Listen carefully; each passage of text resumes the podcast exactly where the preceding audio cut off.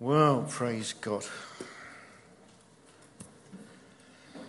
So this morning we are going deeper, called it Deep Dive, on the subject that we picked up last week that Paul brought to us on integrity. See, in this series, we've called it, it's part of the spirit of adventure, and we've talked about the normal radical, a way of life which becomes normal to us, and yet it's very, very radical. And the heart of what we're about, and we've touched on it quite interestingly a couple of times already this morning, is there's the teaching which we need. We need to understand what the Word of God says.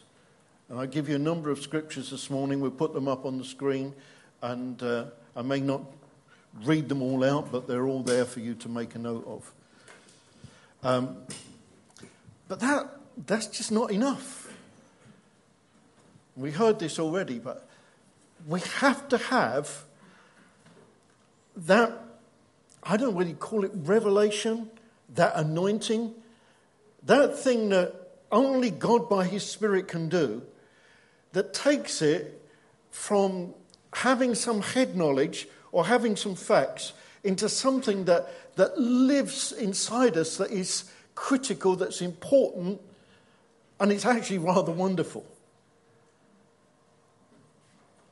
And I want us to, as we look at this, I want us to come to that place where we're saying, Lord, I want that kind of dynamic. I want that supernatural. I want that Holy Spirit touch that transforms this from good knowledge into something that is exciting, that is about life itself.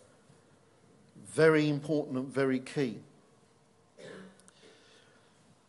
One of the things that I was asked was to reflect on some of the things which instigated us in this direction, why we are how we are, why we are together as a community, how we are, why we have the values that we do, what formed us, what shaped us, and how can that be expressed today? Because we can't just express it necessarily in the same way.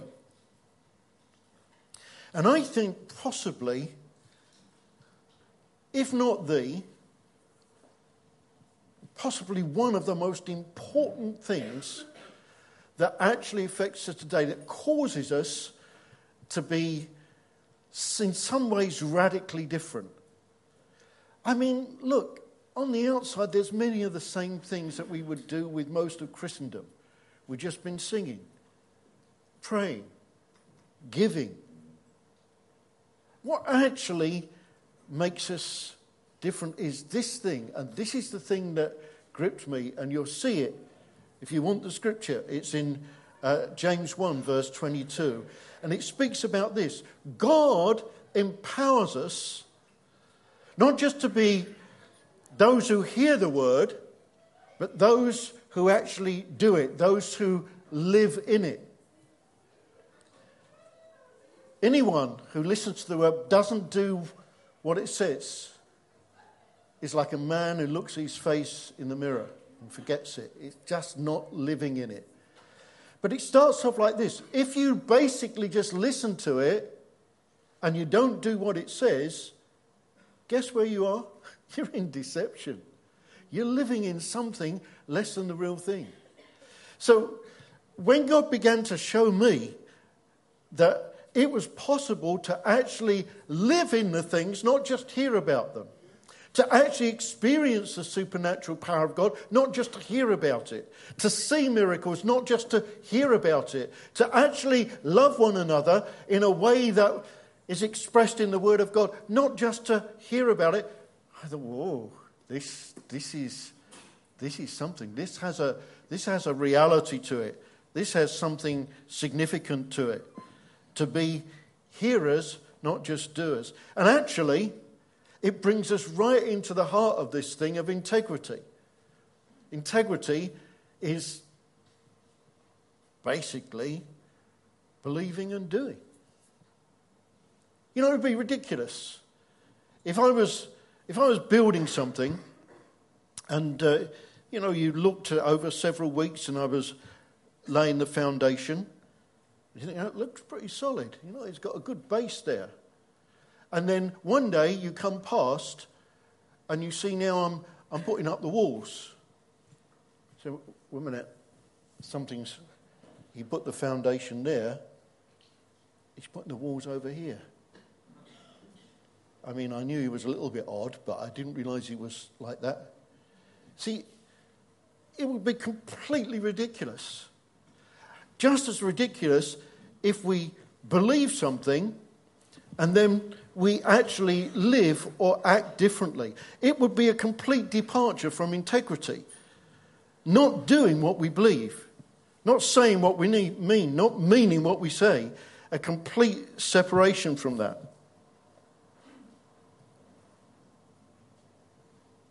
Kind of. Doesn't really make a lot of sense. And yet, we see the scripture peppered with a people who believed one thing and did something else. The Bible often refers to them as Pharisees. They were religious. Colossians 2:17 talks about them becoming merely the shadow of that which is real. That religious environment, but it's not real. It's Christ himself and the power of Christ, and the power of the Holy Spirit that brings us into the reality and enables us to live in a particular way. Not just believe some things, not have some religious practice. I really don't like religion. People who don't understand it when I'm talking to them, it's like I'm anti-religious. I know Jesus. He loves me and I love him. Is that good? You know, Christmas is coming. It's not just past, you know. You've got this, I'm waiting for the dentist look.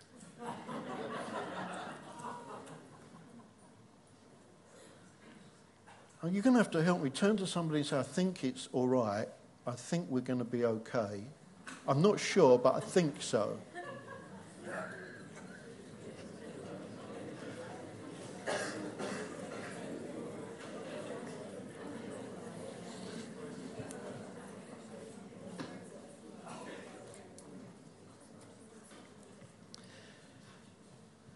Talking about the real love, the real care, which is from the heart. Kind of counterculture. I mean, we say what is expected of us. I remember when we first in America, we went into a supermarket, and as we paid at the till, the girl said, "Have a nice day." And Dawn said to me, "Oh, isn't that nice?" I said, "No, love, it's just what they say. They don't give a fig what sort of day you're having. It's just..." It's like saying, "How do you do? I'm not two bits interested in how he's doing. It's just what we're taught to do." We don't mean it. See, we've got to understand that God calls out a people who live according to what they believe, not according to a culture. Tell the truth. I mean, I was brought up, we had to go and visit relatives, and you sat there as a kid and you're bored and you've got to eat things which are horrible, and you'd love to get out and play, but you've got to be good. I mean, it doesn't happen now. Children have more free range, but I mean, I'm going back to... And then afterwards, you had to say, "Thank you very much for having me. It was such a lovely time." It wasn't. I hated it. I never ever want to go there again. But I was taught to say things. And it's very, very, very easy to adapt into saying the right thing. "Would you like something else?" I hope he doesn't say yes. Can I help you? Whew. I hope to goodness he doesn't say because I've got my plans for the day. I'm going to be helping him. Is that a bit extreme? Let's be honest. Anybody ever done that? Kind of offered something and hope that the answer is, oh, no, thank you. Yeah? Yeah? Nobody ever done that?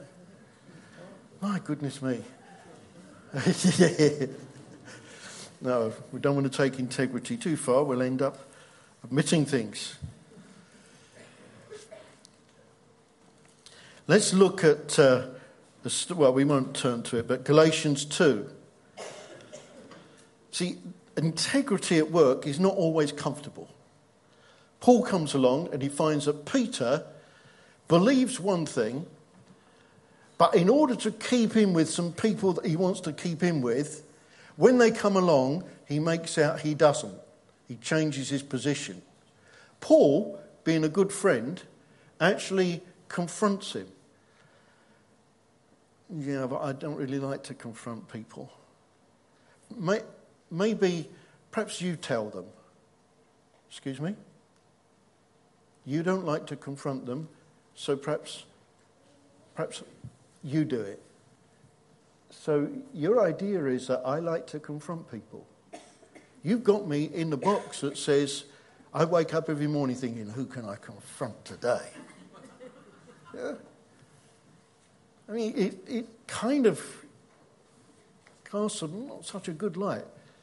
But there's a price to pay in order to walk with integrity, in order to actually be real and be honest. And Paul didn't go and talk about it behind his back. He actually came to him, confronted him. I bet that was I should think, you know, if you were of a sensitive disposition, you wouldn't want to be there, would you?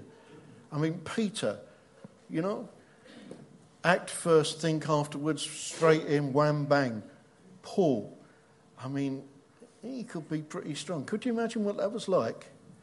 Wasn't very English. I wonder, excuse me a moment, I'd like to just share a little thought with you. No, he's wham, bang, right in, tells the truth. Speaks, says where it's at. He says what he means and means what he says. In 1 John chapter 1 verse 7, it says this, if we walk in the light as he is in the light, we kind of get something a bit special. We get this fellowship. We have fellowship one with another. There's a joining together which takes place as we walk with the integrity of doing what we believe, walking as he walks, in the light as he is in the light, as he sets the standard. So what happens is we enter into a deeper level. If I say something to my friend Anthony, I might say to him, Anthony, what a fine fellow you are, what a great job you did, etc., etc. That's fairly easy. Mind you, it is worth saying. It's worth saying. It's like husbands saying to their wives, thank you very much, really appreciate the house is clean or the ironing's done or the what a lovely meal or How nice you look today.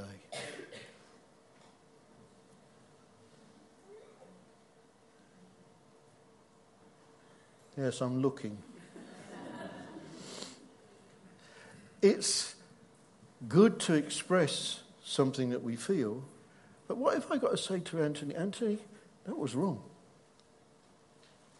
Does that mean that I don't like him?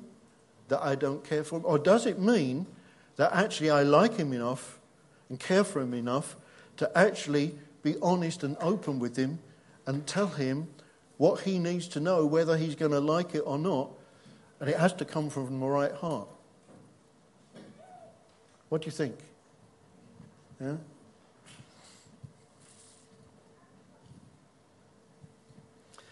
You know, part of what God gives us, when I I kind of would like to control my computer. I would like to be in charge. I would like to just have it obey me. Whatever I say, it says, yes, John. But it doesn't do that. If it doesn't like what I'm going to do, it goes, gong. And it tells me I can't do it. God equips us with an ability. You see it in 1 John 2, verse 27. Teaches us, gives us, equips us. Not that we need to read the instructions every time. It's good to know and good to have the knowledge and good to refer to the Word and to have that based in us. But God, the Holy Spirit, operates like a kind of gong. You get a little kind of warning sound, a little sort of hesitation, a little check in our spirit. Then the question comes, you're going to ignore that or you're going to take note of it? Integrity is not refusing to listen to our own conscience commentary on ourselves. That thing that God speaks, that little Holy Ghost gong that enables us to actually, even if we can't remember all the rules or regulations or principles or whatever, there's just something that doesn't feel quite right. Just a little hesitation. We don't know. Let's hold back on that. Let's not go there. Let's not do that because that's not a comfortable place to be.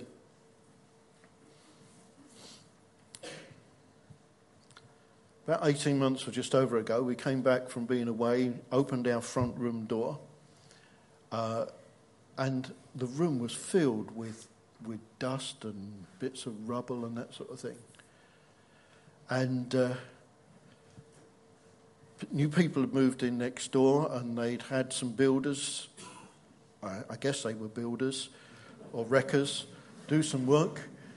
And in doing it, this is like the party wall, they had pretty much destroyed our chimney, and a lot of it was in the room. And so in the course of time, we had a party wall surveyor come in, and he said, actually, and he was operating for us both, he said, and I showed him the different damage that was done, and he saw the report about the chimney that was condemned and all what had to be done. And he said, truth of the matter is, you could say anything was caused by this work because we didn't inspect it beforehand. So it's your choice. You can say what you want. But, you know, that integrity thing, of course we weren't going to add things onto that. We decided we'd work just on the basis of the damage that was done because we want to walk in the light as he is in the light. And so we got it done, and the man next door, he paid the money and so on and so forth. Completely different thing. I'm driving back the other day, stopped at the traffic lights, and before we pulled away, crash. Somebody went into the back of us. Well, that was a little bit of damage. And so we went to Lexus, got a quote, £1,200 and something. I thought, oh, that's a lot of money. But the guy was willing to pay either by cash or through insurance. But, you know, I didn't feel that was the right thing to do. I could do it. He would do it. But that sense of integrity says, no, I don't think this is justified.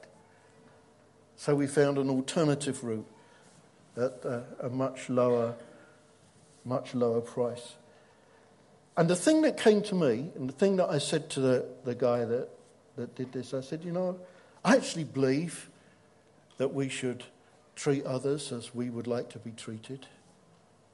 I actually believe that walking with integrity, there's quite a good measure. How would you like to receive as well as how you like to give? Quite an important area. So I'm talking about being real.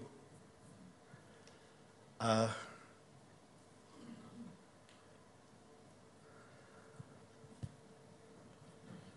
just sort of weasel words, you know, platitudes.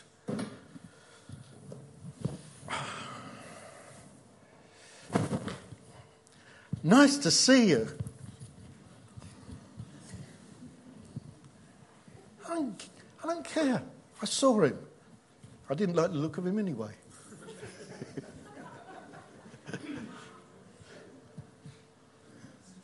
See, if we're going to be real, if we're going to walk with integrity, we're talking about something that starts not from the instructions that we've got, but something that starts from our heart. Hey, is my brother. Now, I might not be at that point in time having a long conversation with him, but what's in my heart towards him? And where I have God-given opportunity, am I ready and willing to express that? That's integrity. That is being doers, not just hearers of the word. But what if it's not? What if he's not really my type? He's an accountant. I mean, any accountants here? God loves you, just the same, it's all right. He's all about process and figures and things like that. Very different. But it's completely beside the point if it's different. What's the point is this. Has God put me with my brother? Have I been given from God the opportunity to demonstrate something of the love of God in the way that I relate? I'll tell you one thing for sure. Don't allow me, if he's in need, to walk past on the other side. Doesn't allow me, according to what the scripture instructs. If I see him cold and hungry, I can't say, I pray for you, brother. Or, I pray that you be warm and well fed. No. That's not according to walking with integrity. Because integrity requires that we're doers, not just hearers of the word. All right, let's have a little test. What does God do for us? Do you not like sitting that way round? Hey? I'm looking at you and you're all looking. I want to come and tickle you. Somebody speak to me. Just say, what does God do for us? Gives us new life, yes. Okay. He listens. Listens. Forgives us. Forgives. Puts us in family. Heals us, yes. Provides. Yeah. All that we need for life and godliness, yeah. Loves us, yes.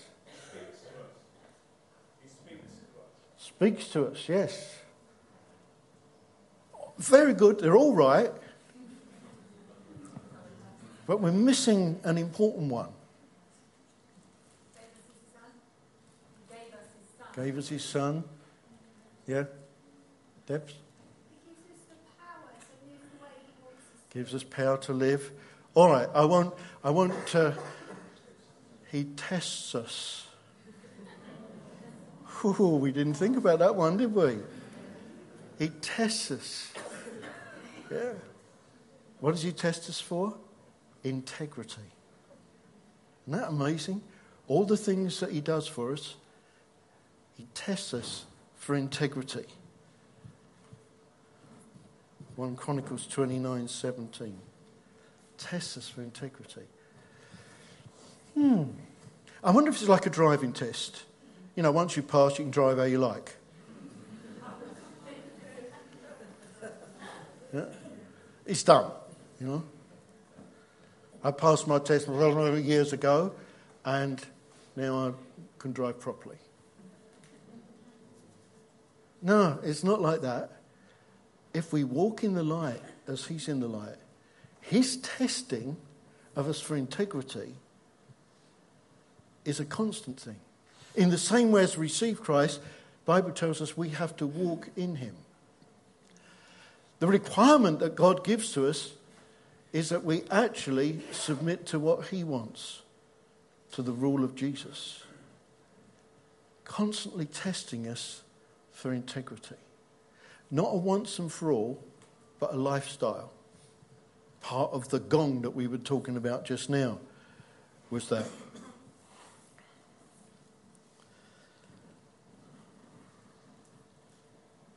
Actually, it gets even better than that. In Psalm 41, verse 12, he says he supports those who walk in integrity. That there is a particular support and an engagement and involvement as we walk before him in that way. When I was working in the city, there came a point where in the career, it became a thing to take clients to lunch. And one of the other guys said, there's a good place to go if you're taking clients to lunch. Oh, right, okay, I went to that place. And it was all right, a bit posh. But it's unusual. At the end, the waiter said, and what would you like me to put on the bill, sir? What price? I mean, I thought there was, you know, a price system. No, you can decide. Ah.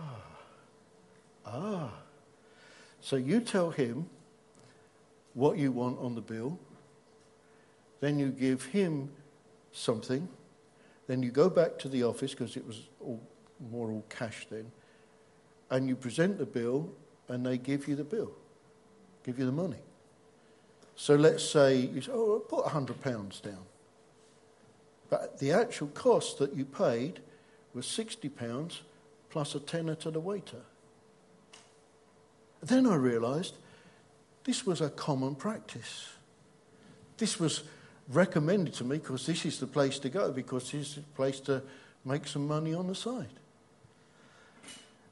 But it didn't kind of seem to me to contain the level of integrity that I would feel was right and appropriate. And so we didn't get involved in that. Not a good thing to do at all. But, you know, these are kind of perhaps a little bit more dramatic things that I'm thinking about. What about when someone asks you a question? What about young people? And parents says to you, so what were you doing today? Or how long have you spent doing your homework? Or did you complete that task that I set you? Or maybe they say something like, you seem to be quite friendly with that girl or with that boy. Anything interesting? Oh, no, nothing in it at all. You know, out of sometimes discomfort, out of sometimes embarrassment, out of any excuse you can come up with, it still deviates from what God wants. What about the other situation? I speak to husbands. Your wife is quite excited because she's bought a new outfit. And she comes in and puts it on and says, what do you think? Can you really say, I have never seen anything so awful in all my life? But the truth of the matter is, That's what you're thinking. All right, so let's see. There are ways in which we can do it with love, kindness, and gentleness, but there's not a license to lie. If you're being asked, what do you think? Then you have to say it in the right way.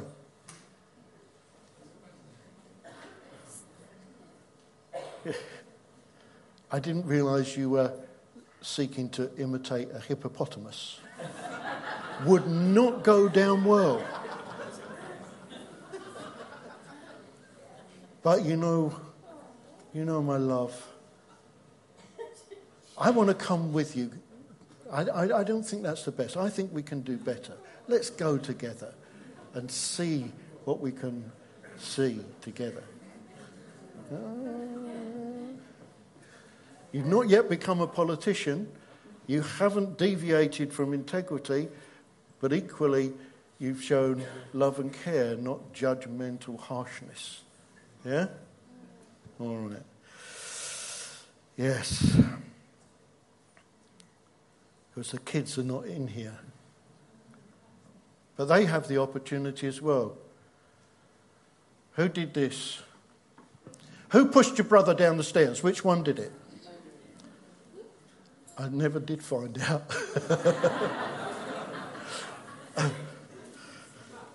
But they bounced well. Yeah, what am I getting to? He tests us for integrity, that we speak the truth, that we say what we mean what we say. But it's kind of more than that. It goes beyond that. It means that we can actually be real. Not got to live the kind of falsehood, because he empowers us to actually do what he says. If I'm saying, I'm back to Anthony again.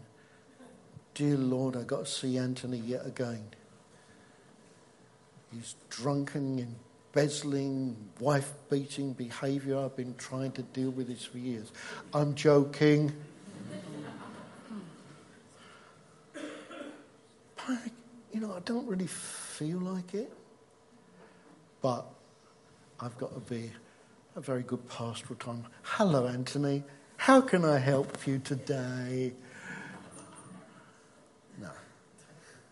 No. Here's the answer. Lord, touch my heart, please, afresh, so that my love for my brother is renewed and refreshed. That is living by the power of God's Holy Spirit. That's living the supernatural life. That's actually doing what we can do. That's actually being what we can be. As we choose to go God's way, it's a very, very exciting way to live. By the power of God, by the revelation of God. But there's a price. There's a cost. Go back again to stockbroking. I got a big breakthrough in my career. I was invited to be assistant to one of the partners, and shortly after that, they said, well, actually, we'd like you to be assistant to the senior partner. Here's the deal. He's a very kind of aggressive, impatient man. But you'll be all right, long as you pick up what he says the first time through, ask no questions, and get it done straight away. You'll be fine. And everybody was a little bit in awe of this guy. And so I started to work with him and do the things he said. Took his phone calls. One day there was somebody on the phone, and I went to him. I said, got so-and-so on the phone. He said, tell them I'm not here. This is an interesting moment. I mean, this is somebody who doesn't have anybody in any way dispute, answer back. I'm sorry, sir. It's against my principle to do that. I thought, that's the end of this job.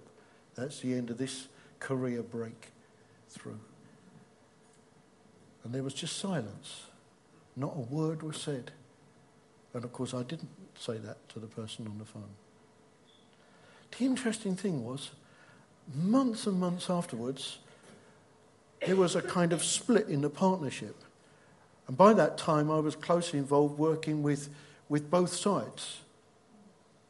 And one day they came to me and they said, there was this particular incident that had happened that was kind of the focus of the split between them. And they said, we want you to tell us exactly what the situation is, because we understand that you tell the truth.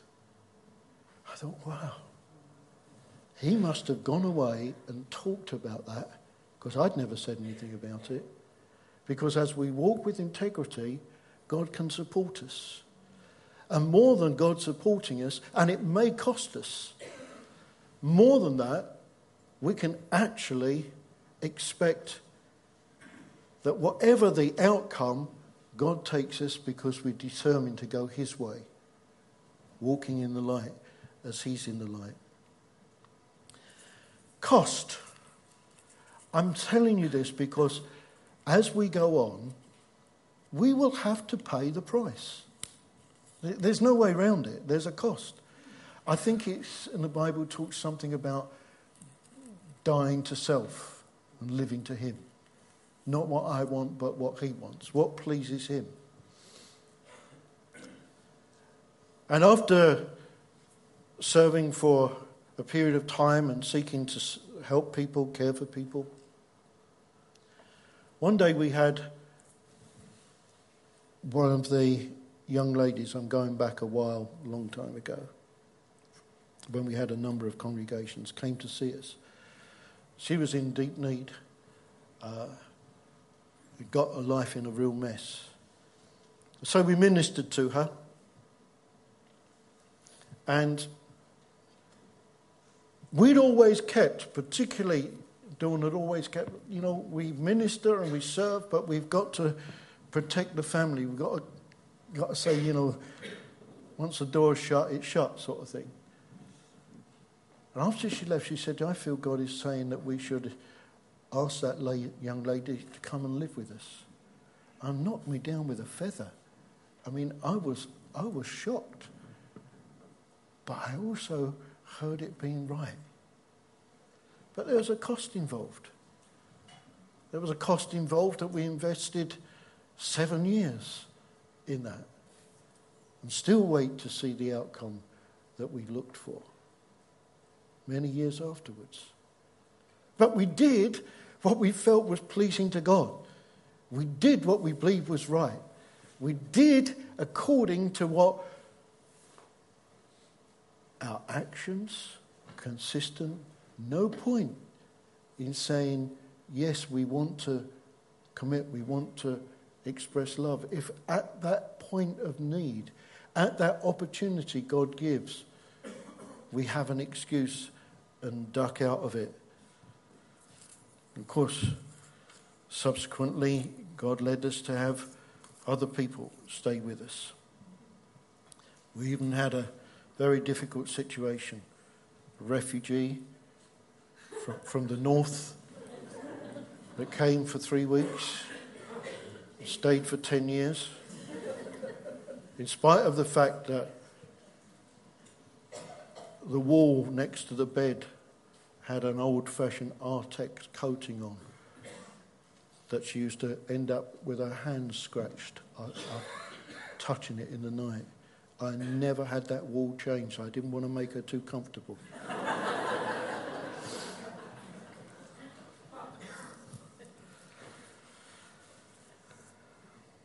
We refuse that Pharisee position, that Pharisee disease.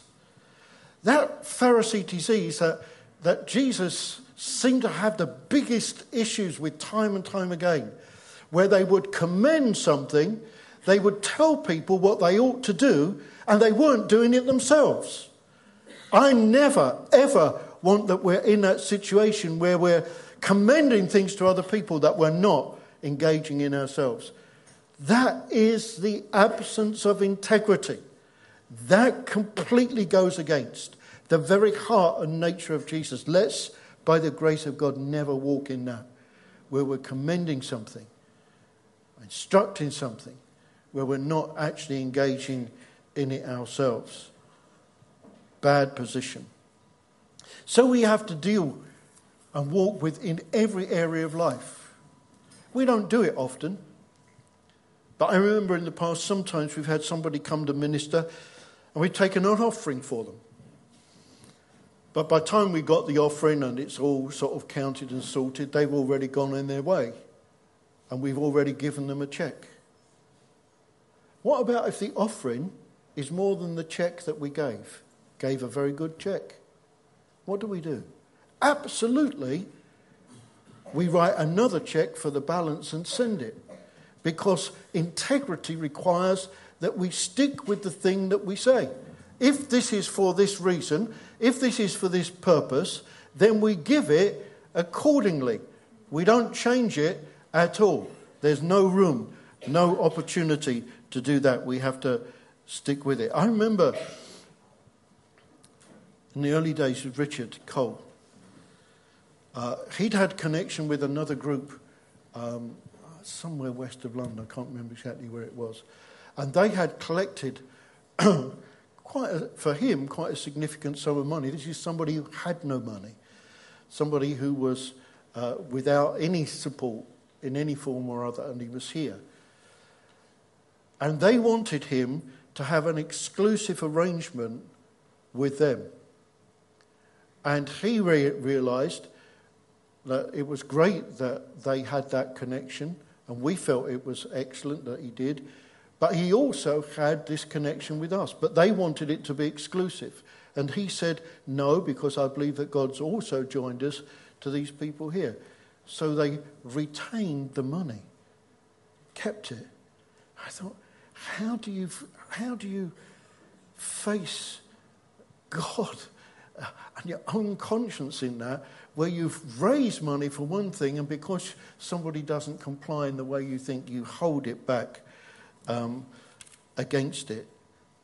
That's a very, very serious thing. So we understand that what pleases him is integrity. Not talking about tithing or pretending to tithe and then not doing it, or saying you'll give and then not giving. See, brothers and sisters, God does not have a role called his policeman. You know, we're not about policing. God's way is we have a conscience that is open to God. We have a warning gong that can sound. That God is able and is willing and has given us his Holy Spirit to lead us in that which is right and to empower us to walk in that way.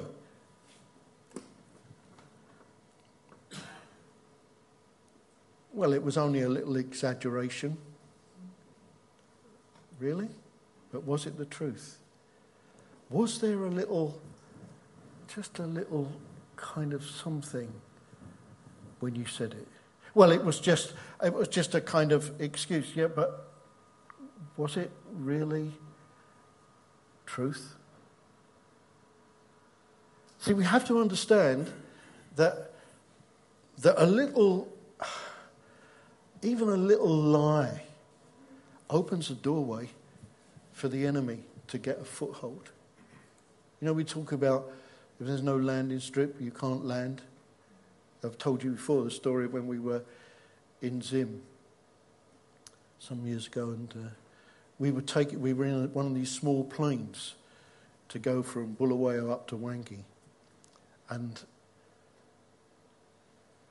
we got delayed. We should have gone early in the morning before the thermal currents were so strong, but we were delayed, and so we're flying up, and this plane is really, it's a little four-seater Cessna thing, bouncing. And I thought, well, it was bouncing. And then I saw the pilot tighten his own belt up. Oh, right, okay. Then we're going over the game park, and he thinks that he sees some elephants, he thinks we'd like to see them. Suddenly goes, meow, you know. I didn't want to see elephants. All I wanted to see was my feet on the ground. Eventually we get to this little airstrip. But you see, we couldn't land because the goats were on the airstrip. And we had to circle round until somebody came and got the goats off the airstrip. Where there's no landing strip, you can't land. Where there's no door left open, where there's no place, even that little exaggeration, that little thing, where you go against that thing that God equips us with by the power of his Holy Spirit. See, we're not a people that are called to live by rules and regulations. We're called to live by the power of the Holy Spirit, who leads us according to the light that he has and what's pleasing to him. The power of the Holy Spirit. Good to ask him. Ask him for what you need. Ask him for what you want. You might not want to do what I did. I felt that I didn't have the right compassion. I didn't really have God's heart for people that were outside of the kingdom, that had never really met with Jesus. One day, I was still stockbroking in a lunch hour, just at the junction of Moorgate and London Wall by the traffic lights. I'd asked God, show me something of your heart feeling.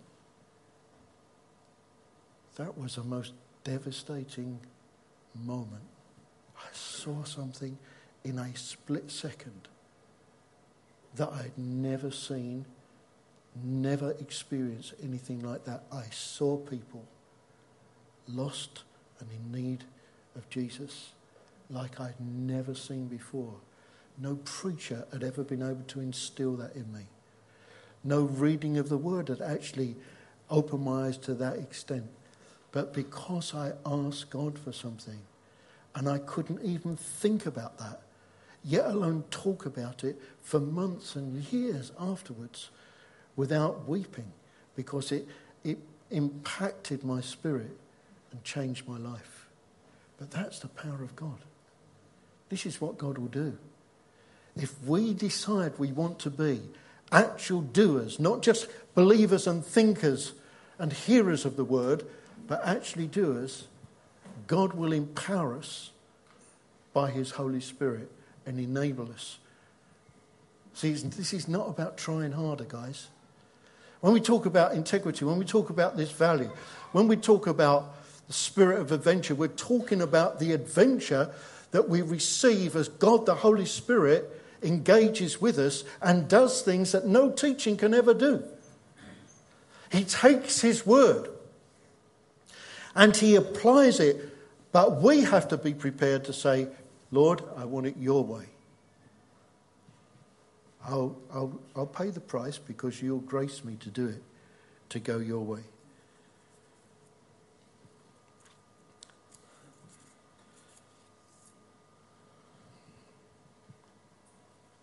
So, what do you want?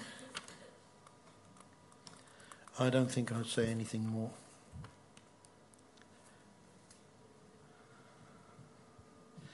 Do you want more of God's love? Do you want this issue of integrity to be not just a rule to keep, but something, an adventure, something birthed in your heart? Something that means that you will never be content with just saying the words. Never be content with just passing by on the other side. Something that says, look, I don't want to do it because these guys expect it of me. They're watching me.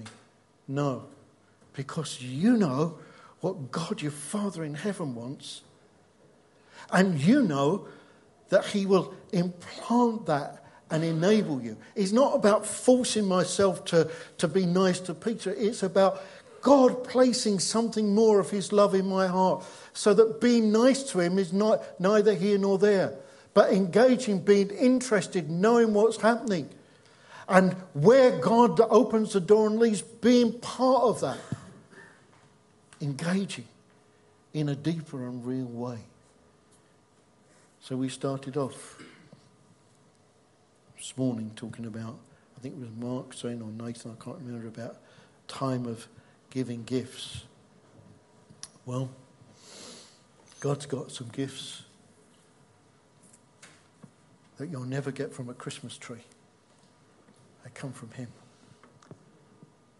Lord, will you help me? Will you cause me to touch a new level of being a doer, not just a hearer of the word? Guys, we're here today because God revealed there was a difference between knowledge and practice.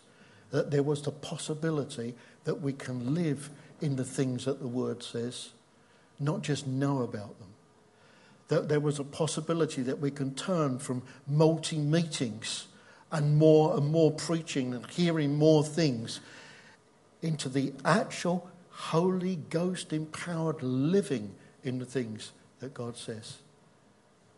It's our choice. Lord, take me deeper. Lord, renew my heart.